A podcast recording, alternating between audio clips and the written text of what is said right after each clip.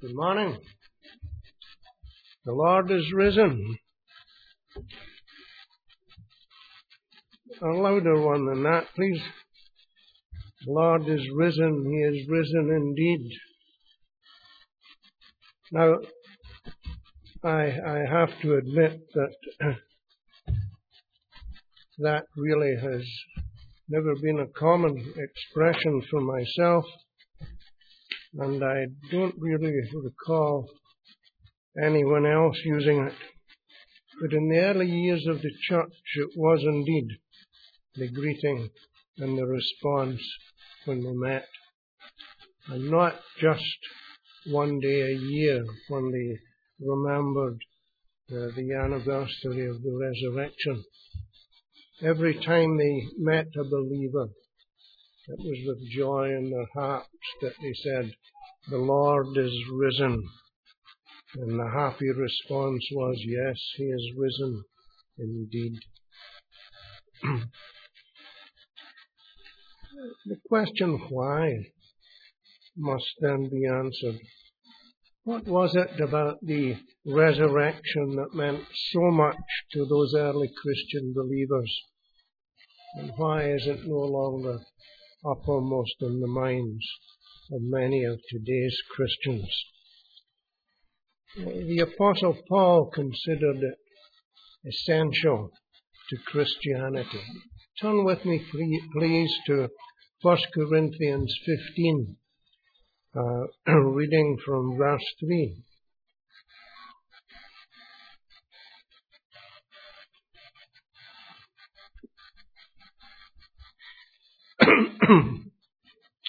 Paul writing this letter to uh, the church in Corinth is going back over some of the things that they they should have remembered, they should have known, because he had preached there.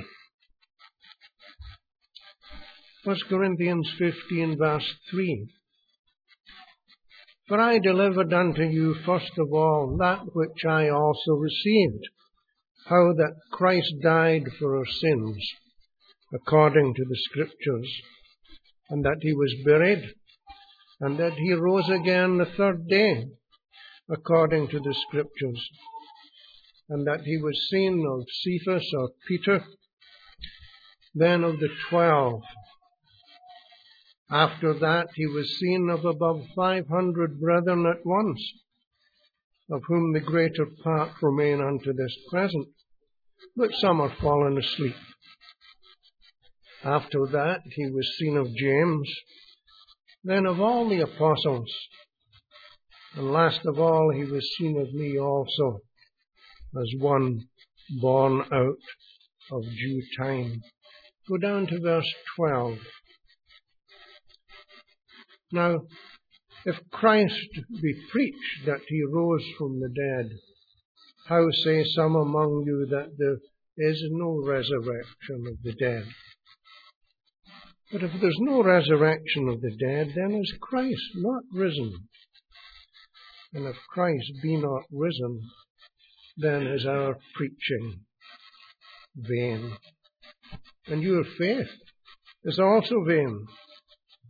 Yea, and we are found false witnesses of God, because we have testified that God, to God, of God that He raised up Christ, whom He raised not up, if so be that the dead rise not. But if the dead rise not, then is not Christ raised. And if Christ is not raised, your faith is vain. You're yet in your sins. the meaning of that word vain is something that's empty, like a bubble. Beautiful and interesting, but transient and with nothing at its core. If Christ is not risen, we preach a false gospel. This is the importance of the resurrection. If Christ is not risen, then we have nothing to preach. Yet the death and resurrection of the Lord Jesus Christ have been the subject of thousands of sermons from this uh, platform since the day that Tavistock held its first services almost 40 years ago. And I don't think a Sunday has passed without us remembering it by partaking of the bread and wine, as most of us did this morning in the service that preceded this one. The bread is the symbol of the body that was broken, the wine the symbol of the blood uh, that was shed. 2,000 years ago, on the cross, Christ went there and gave his life as a substitute for the punishment that each of us deserved. The Apostle Paul wasn't a disciple when the Lord gave that command to his disciples to take the bread and the wine in remembrance of him and his death until he returned. But almost 30 years later, Paul would repeat that to the church as something the Lord had revealed directly to him after his conversion. If you turn back to chapter 11 of the same First Corinthians, we read Paul's rationale uh, for this. Verse 23 For I have received of the Lord that which also I delivered unto you, that the Lord Jesus, in the same night in which he was betrayed, took bread. And when he had given thanks, he brake it and said, Take, eat. This is my body which is broken for you. This do in remembrance of me. After the same manner also he took the cup when he had supped, saying, This cup is the New Testament in my blood. This do ye, as often as ye drink it, in remembrance of me. For as often as ye eat this bread and drink this cup, you do show the Lord's death till he come. Since then, all over the world, there have always been those who have remembered the Lord's death and resurrection in that way, in obedience to his command. And I have to ask, is this a priority with you? With the church you belong to? Is this something that you feel that you can do without? And the Lord says, You do this in remembrance of me whenever you can.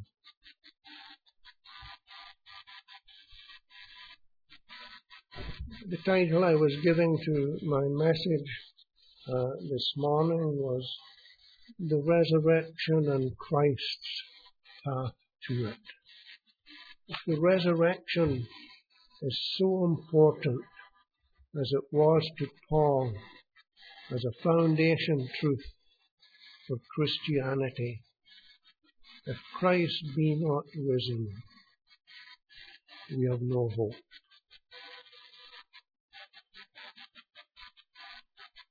First of all, then, I want to consider the beginning of the path down here on earth. We consider the wonder of his birth. That the God who created the universe could become a human is indeed a great wonder. But even that wonder pales when compared to the wonder that he actually became one. His coming was prophesied in many places in the Old Testament. The first one being the prophecy given to Satan perhaps 3,000, 4,000 years before he came, after Adam and Eve had brought sin into the world by their disobedience.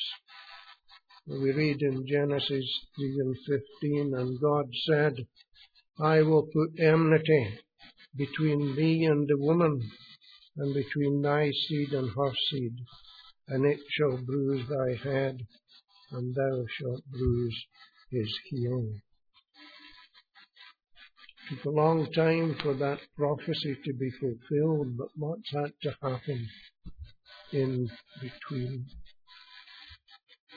Note that it was by means of a human birth that that one who would bruise Satan's head would come, and he is de- described as being the woman's seed, not the seed of a man.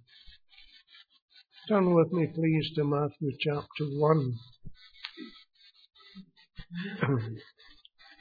Matthew chapter 1 and verse 18, where we read of this miraculous birth by the seed of a woman. Matthew chapter 1 and 18. Now the birth of Jesus Christ was in this wise.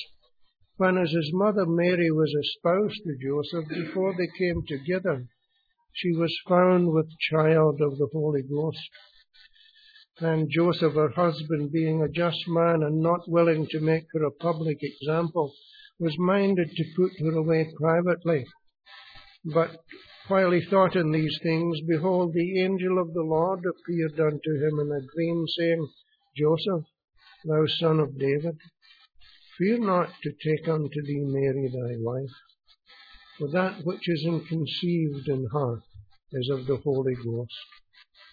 And she shall bring forth a son, and thou shalt call his name Jesus, for he shall save his people from their sins. Now all this was done that it might be fulfilled which was spoken by the law of the Lord by the prophet, saying, Behold, a virgin shall be with child, and shall bring forth a son, and they shall call his name Emmanuel, which being interpreted is God with us. Isaiah said that about 740 BC. He also said in Isaiah chapter 9, For unto us a child is born, unto us a son is given, and the government shall be upon his shoulders, and his name shall be called Wonderful, Counselor, the Mighty God, the Everlasting Father, the Prince of Peace. Not the specific order, it would be a child that would be born, but it would be a son who would be given. The child would not be a new child as you and I are born, but he was an existing son. Paul, writing to the church in Philippi, says, Let this mind be in you, which was also in Christ Jesus, who, being in the form of God, thought it not robbery or a thing to be grasped at to be equal with God, but made himself of no reputation, and took upon himself the form of a servant, and was made in the likeness of man, the wonder of his birth. But consider the wonder of the purpose of his birth. In John chapter 3, verses 14, we read this, the statement of Christ himself. And as Moses lifted up the serpent in the wilderness, even so must the Son of Man be lifted up, that whosoever believeth in him should not perish, but have eternal life. For God so loved the world that he gave his only begotten Son, that whosoever believeth in him should not perish, but have everlasting life. For God sent not his Son into the world to condemn the world, but that the world through him might be saved. He that believeth in him is not condemned, but he that believeth not is condemned already, because he hath not believed in the name of the only begotten Son of God. This was the purpose of his birth, the salvation of the world, those who lived in it. It was to provide a means whereby his banished mean be not expelled from him forever. Man had sinned and brought the world into the mess that it's in today. There was nothing that you and I could do about it or can do about it. It had to come from God. Consider then the wonder of his life. He taught truth to the people as they had never heard it before. He healed the sick, the blind, the deaf, the lame. He cast out demons, fed the hungry, and raised the dead. Three times God Himself proclaimed from heaven that He was His beloved Son. It is recorded of him that he went about doing good. And at his final trial, the judge said, I find no fault in this man. Never man spake like this with the words of the people who listened to him. There never was a man like Jesus Christ the wonder of his life. Consider the wonder of the purpose of his life. In John 10, verses 7 to 11, we read, Then said Jesus unto them again, Verily, verily, I say unto you, I am the door of the sheep. All that came before me were thieves and robbers, but the sheep did not hear them. I am the door. By me, if any man enter in, he shall be saved, and shall go in and out, and find pasture. The thief cometh not but for to steal and to kill and to destroy. I am come that they might have life and that they might have it more abundantly. I am the good shepherd.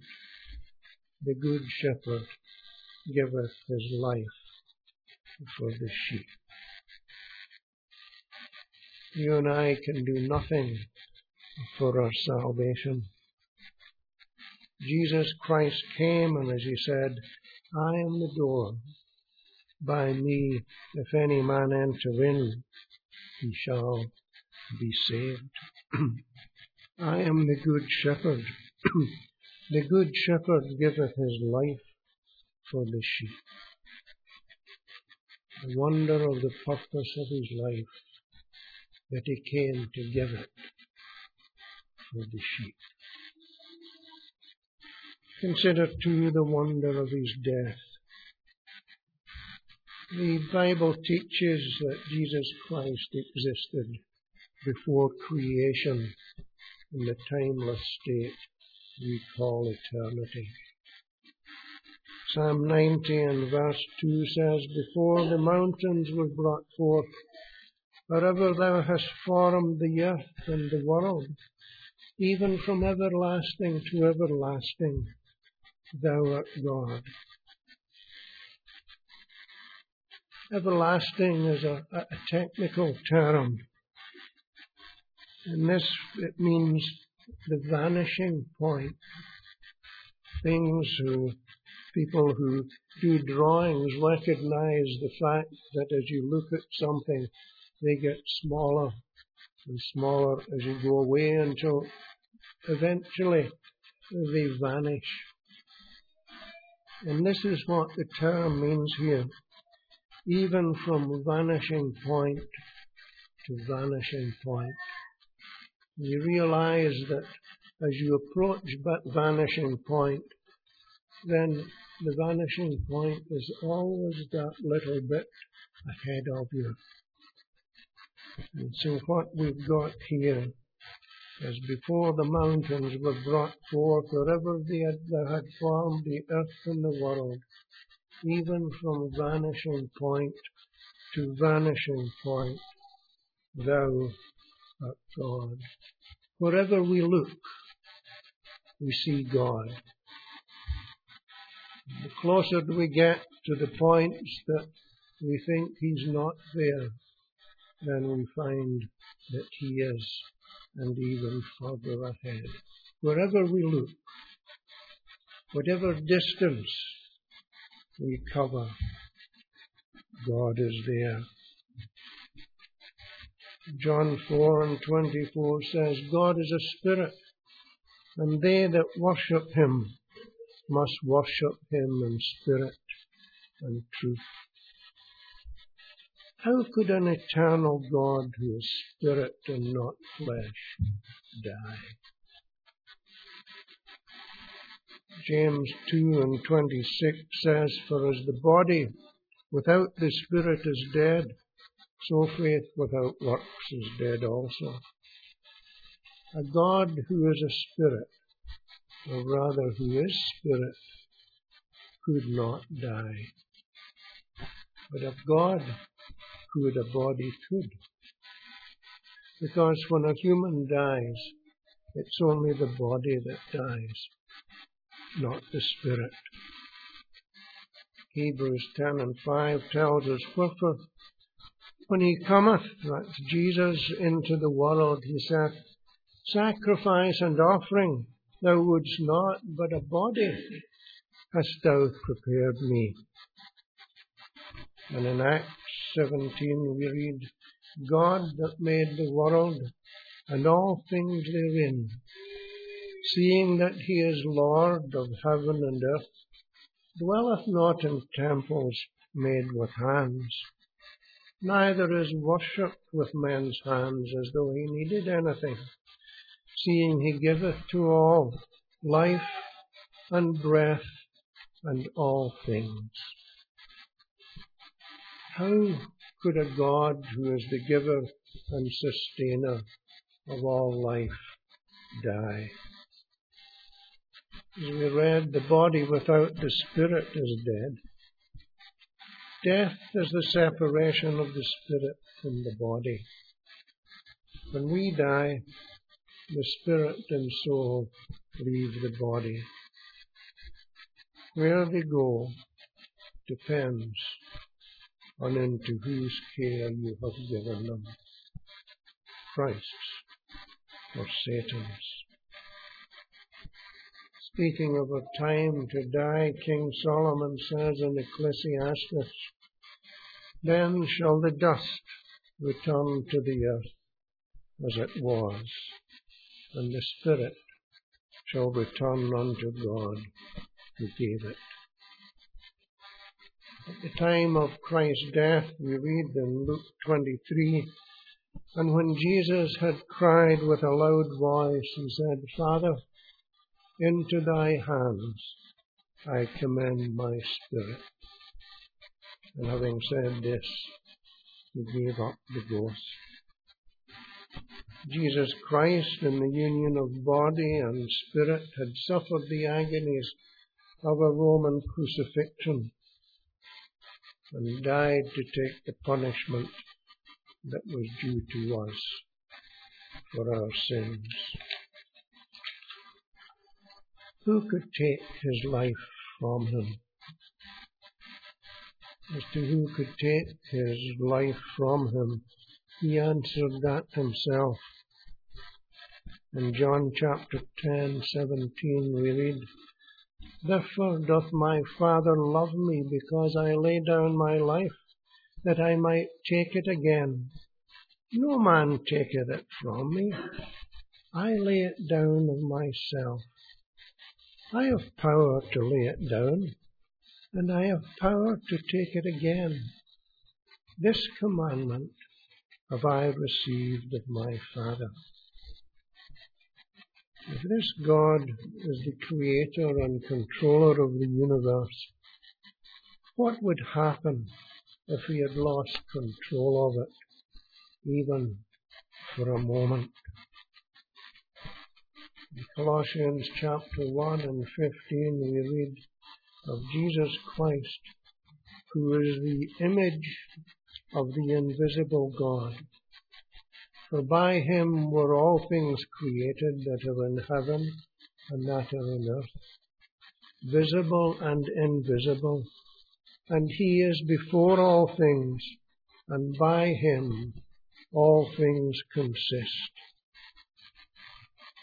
All things subsist or hold together, as the meaning is there. If for a moment God no longer controlled his universe, absolute chaos would ensue. In Hebrews 1, verses 1 to 3, we, we read, God hath in these last days spoken unto us by his Son, whom he hath appointed heir of all things, and by whom also he made the worlds. Who being in the brightness of his glory, and the express images of his person, and upholding all things by the word of his power, when he had by himself purged our sins, sat down on the right hand of the majesty on high. As we have seen, it is this earthly body that dies. The real person inside it continues to live outside of it. And so the Lord continued to do all the things he had always done in this position of creator and sustainer of all things. Yet he did die.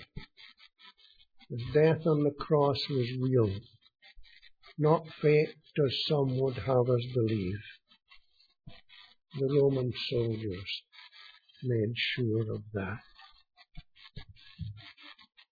Consider then the wonder of the purpose of his death.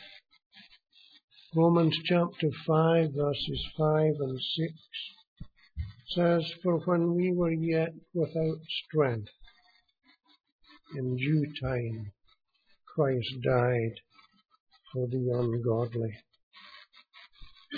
For scarcely for a righteous man will one die. Yet peradventure for a good man some would even dare to die. Today especially we want you to consider the wonder of the purpose of his death. To consider that God and his Son Jesus Christ could ever love us enough to do what they did, to provide forgiveness for all our sins an eternal home in heaven with them. Consider the wonder of his resurrection. Turn with me, please, to Matthew chapter 28.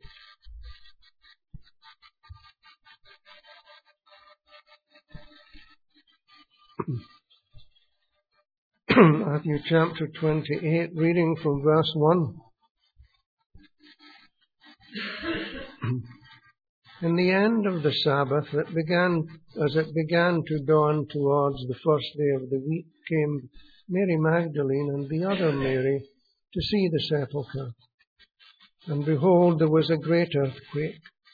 For the angel of the Lord descended from heaven and came and rolled back the stone from the door and sat upon it. His countenance was like lightning and his raiment white as snow. And for fear of him, the keepers did shake and became as dead men. And the angel answered and said unto the woman, Fear not ye, For I know ye seek Jesus, which was crucified. He is not here, for he is risen, as he said. Come and see the place where the Lord lay.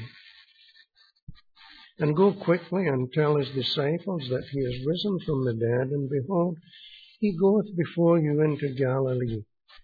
There shall ye see him. Lo, I have told you.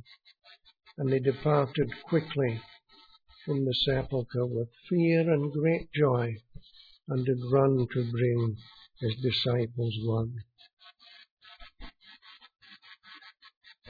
First Corinthians, as we read, and if Christ be not raised, your faith is vain, ye are yet in your sins.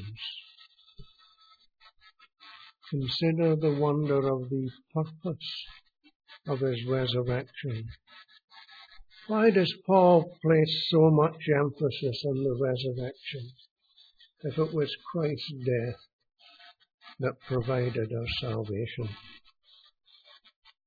Romans chapter 4 and 25 we read, Who was delivered for our offences and was raised again for our justification. What is justification? Justification is the legal act of God acting as judge, whereby those who have put faith in Christ are declared righteous in His eyes and free from guilt and punishment who was delivered for our offences and was raised again for our justification. Here the phrase for our justification is literally because of our justification. His raising to life again was not a means of providing us justification with God.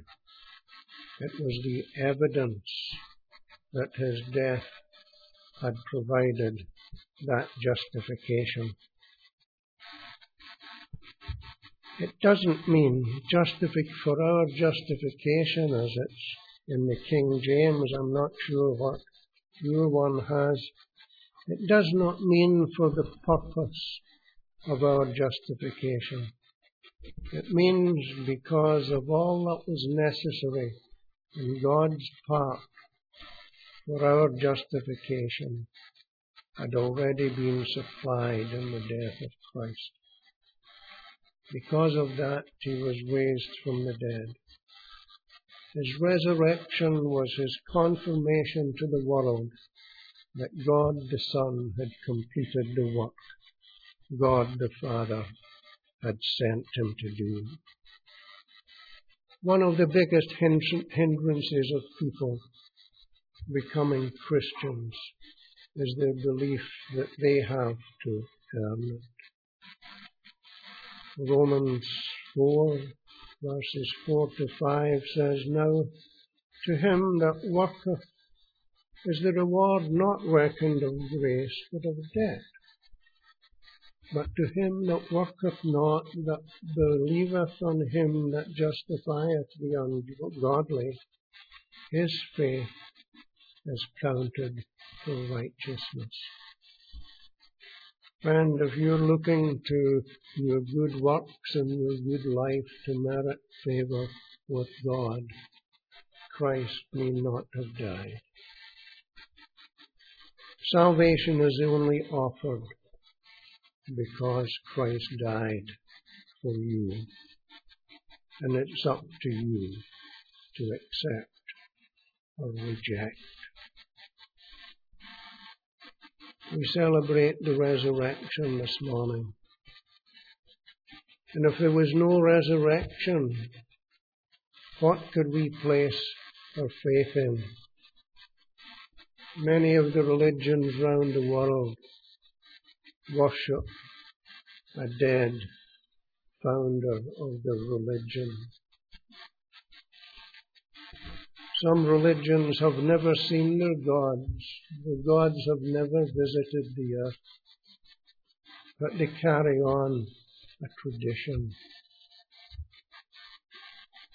Christ Jesus came into the world. Our eyes have seen, our ears have heard, our hands have handled, as one of the writers puts it. And he came with the sole purpose of giving his life to pay the debt of your sins. To him that worketh not, but believeth, and him that justifieth the ungodly. He is the only one who can set aside your sins, but only when you accept what Christ has done for you. Romans chapter 8, verse 31. What shall we say then to these things? If God be for us, who can be against us? He that spared not his own Son, but delivered him up for us all, how shall he not with him also freely give us all things? Who shall lay anything to the charge of God's elect? It is God that justifieth. Who is he that condemneth? It is Christ that died, yea, rather that is risen again, who is even at the right hand of God, who also maketh intercession for us. Who shall separate us from the love of Christ? This is the wonder of his death and his resurrection. His death, because he was God, because he was perfect, was the only acceptable sacrifice in God's eyes. God has accepted that. He has shown that He accepted it by giving us the proof that He has raised Him from the dead. What further evidence do you need? What is your hope of eternity? If you're relying on your own goodness, your own works. If that were possible, Christ need not have died. He did, and God says, This is my beloved Son in whom I am well pleased. He raised him from the dead so that today we could offer you the proof of a risen Saviour one who is coming back to take those who've accepted him as their Saviour to be with him. Shall we pray?